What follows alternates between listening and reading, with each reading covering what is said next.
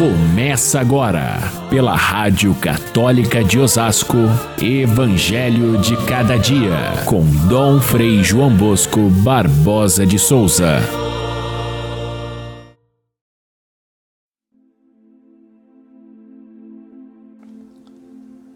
Cuidado com os homens, porque eles vos entregarão aos tribunais e vos açoitarão nas suas sinagogas e quando vos entregarem, não fiqueis preocupados como falar ou o que dizer, então naquele momento vos será indicado o que deveis dizer.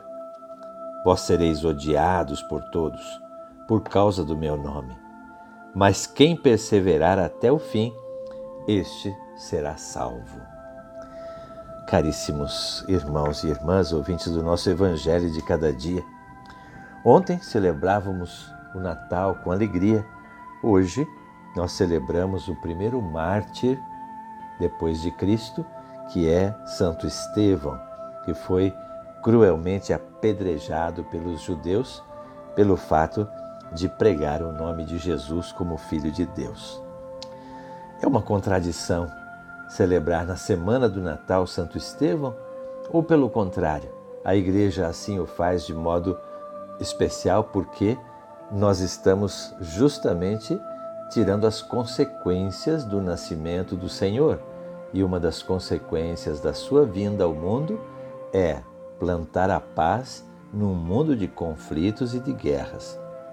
Ainda estamos vivendo sob as luzes do Natal e vimos aquela doçura do menino Deus, o príncipe da paz, e no entanto, o nosso mundo apresenta o escândalo da guerra, uma guerra cruel e absurda que fez o Papa Francisco, na noite de Natal, pedir encarecidamente aos líderes do mundo: vamos parar com as armas, vamos parar com a guerra.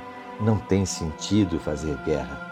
A guerra, a gente sabe, não acontece lá na Ucrânia, ela acontece no mundo inteiro e explode lá na Ucrânia. É como se a gente pegasse um corpo todo doente que de repente aparecesse um tumor num determinado lugar, mas consequência de todo o corpo doente. É assim que o Papa Francisco entende o nosso mundo de hoje, doente sim, de conflitos, de é, posições extremadas, de países que têm governos autoritários que querem poder e poder e por isso então somam violências e tragédias no mundo em que nós vivemos. Essa é uma contradição que viveram também os primeiros cristãos no tempo de Santo Estevão.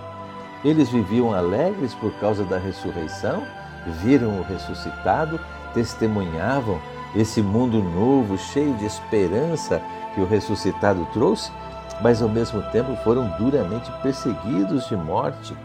Essa contradição não aconteceu apenas naquele tempo, ela, ela acontece em todos os tempos. Vamos conhecer um pouquinho a história de Estevão. Estevão era um dos sete diáconos escolhidos pelos apóstolos em Jerusalém para fazerem o trabalho da assistência social enquanto eles pregavam a palavra por todas as comunidades.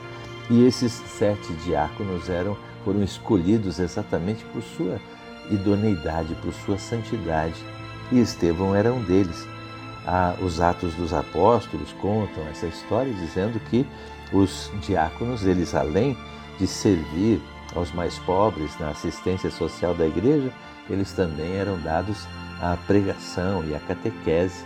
E Estevão fazia isso de maneira especial e o número dos cristãos crescia rapidamente a partir das sinagogas eles saíam do mundo judeu e se juntavam ao grupo dos cristãos. E isso deixava os chefes dos judeus enciumados.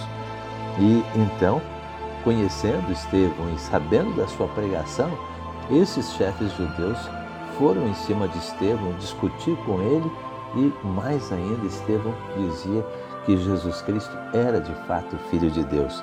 E por isso ele foi pego pelos judeus e levado ao Sinédrio, que era o, o Senado, digamos assim, do mundo judaico, aqueles que decidiam e decidiram pela morte de Estevão, levaram ele para fora da cidade e ali o apedrejaram. Os estudiosos dizem que isso aconteceu ali pouquinho depois da morte de Cristo, talvez um ou dois anos depois, quando a Palestina ficou sem governador romano, porque os, os judeus não podiam aplicar a pena de morte sem a licença do, do governador, o que aconteceu no caso de Jesus Cristo. Foi Pôncio Pilatos quem determinou a sua morte, mas Pôncio Pilatos já não estava mais. Então os judeus aproveitaram esse momento que estavam sem, é, sem governador e passaram a fazer uma perseguição feroz entre aqueles que é, apedrejaram Estevão e até como é, servindo como testemunha principal estava Saulo. Saulo que depois vai perseguir os cristãos enormemente, levando-os à morte, aproveitando essa situação em que os romanos estavam um pouquinho de olhos fechados, e assim Paulo sai em perseguição aos cristãos e depois na estrada de Damasco ele recebe a, a visão de Jesus Cristo e muda de opinião e aí se torna um cristão ferrenho. Mas ele viu o testemunho de Estevão, assistiu à morte de Estevão e foi isso que deixou Paulo chocado de tal maneira que ele mesmo saindo em perseguição aos cristãos, ele ficou com essa imagem na cabeça e isso o fez mudar de ideia e se tornar cristão. Estevão foi então o primeiro mártir e São Paulo foi testemunha do seu martírio. No evangelho de hoje, nós vemos que Jesus já havia alertado os seus apóstolos dessa questão da perseguição. Como ele foi, é, foi, foi vítima do discurso de ódio dos fariseus e levado à morte diante de Pilatos, ele, Jesus, alerta aos seus discípulos: vai acontecer o mesmo que com vocês. Assim como aconteceu com o Mestre, assim acontece com os seus servidores. Então foi um fato alertado por Jesus. A fé provoca martírio. Jesus foi vítima disso. Estevão foi a primeira vítima depois de Jesus, por isso ele é chamado de protomártir. Nesse momento foram os judeus que perseguiram. Depois vieram os romanos, que também perseguiram os cristãos, e aí foram milhares que deram a vida no martírio, seja no Coliseu Romano, a praça de esportes, seja nas perseguições que havia em toda parte, que eles tinham que se esconder nas catacumbas. Essa questão do martírio depois se repete em toda a história por diversas razões, seja o martírio cruento, seja o martírio da perseguição, da difamação, da falta de oportunidades para aqueles que são cristãos para tirá-los do meio dos demais e assim por diante. Hoje ainda a gente vive essa realidade. Um irmão entrega outro irmão. Parece que essa realidade está tão entranhada na humanidade que vem desde a história de Caim e Abel. Um irmão entrega o outro irmão à morte. Foi o que aconteceu entre Caim e Abel. E depois só começa a ter uma outra realidade com Jesus Cristo que vem como príncipe da paz. Nós precisamos assumir o seguimento de Cristo para que essa, esse martírio de ódio que ocorre no mundo não, não aconteça mais. Nós tivemos grandes homens que lutaram pela paz.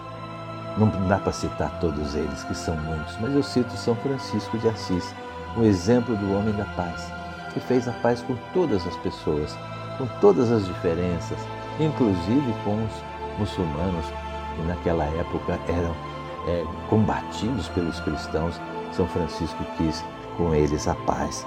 E o Papa Francisco, seguindo os caminhos de São Francisco, exatamente no dia de São Francisco, no ano de 2020, ele escreveu a encíclica Fratelli Tutti, onde ele alerta o mundo exatamente com essa questão da, da paz mundial e da falta de fraternidade que existe no mundo.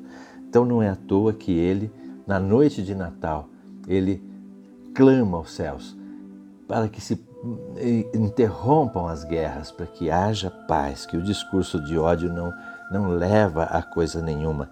A paz tem que ser construída e o convite do menino Deus à nossa, nossa terra é que a gente plante, semeie, construa, sonhe com a paz e ela virá.